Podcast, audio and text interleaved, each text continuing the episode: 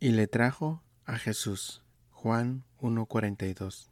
En la Biblia hay perlas de oro que son difíciles de encontrar. Son difíciles porque solemos leer lo más obvio de un pasaje y pasamos por alto. Hay perlas que son más difíciles de encontrar y muchas veces esas perlas son de mucho beneficio para nuestras vidas, justo cuando más lo necesitamos. Una de estas perlas son estas palabras que he pasado por alto muchas veces y dice, y le trajo a Jesús. Juan 1.42. ¿Quién fue la persona que llevó a otro a Jesús? ¿Y cómo debemos nosotros aprender de él?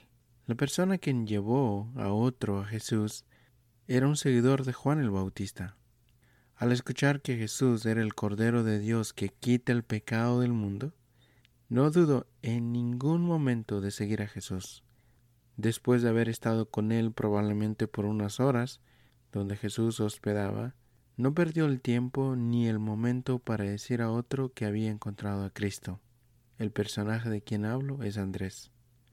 La sencillez de Andrés y su deseo de compartir de Jesús a otros es digno de imitar.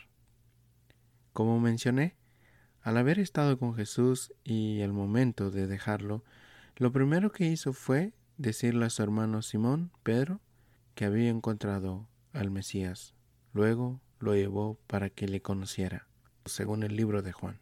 Este halló primero a su hermano Simón y le dijo, Hemos hallado al Mesías, que traducido es el Cristo, y le trajo a Jesús. Y mirándole Jesús dijo, Tú eres Simón, hijo de Jonás, tú serás llamado Cefas, que quiere decir Pedro. Juan 1, 42. Esta es una de las perlas que encuentro en la Biblia con respecto a nuestra misión como cristianos. Desearía que cada uno de nosotros, los cristianos, seamos como Andrés, que desea compartir de Jesús a una sola persona, una persona a la vez, y no esperar una gran multitud para hacerlo. Si Andrés no hubiese compartido su encuentro con Jesús a su hermano, probablemente no hubiéramos visto a uno de los grandes predicadores de la cristiandad, el apóstol Pedro, quien Dios lo usó grandemente.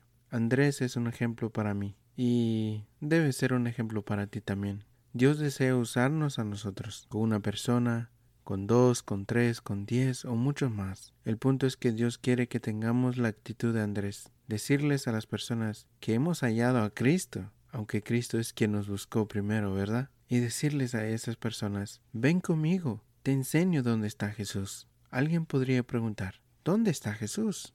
Entonces le diremos, con toda convicción, Ven y permítanme enseñar a través de la Biblia quién es Jesús para que lo conozcan. Eso significa que debemos sentarnos con la persona y enseñarle desde las escrituras acerca de Jesucristo, para que Él lo conozca y pueda conocerlo. Eso significa que debemos sentarnos con la persona y enseñarle desde las escrituras acerca de Jesucristo para que Él lo conozca, reconocerlo como su Señor y seguirlo como hemos hecho nosotros. Eso se llama discipulado.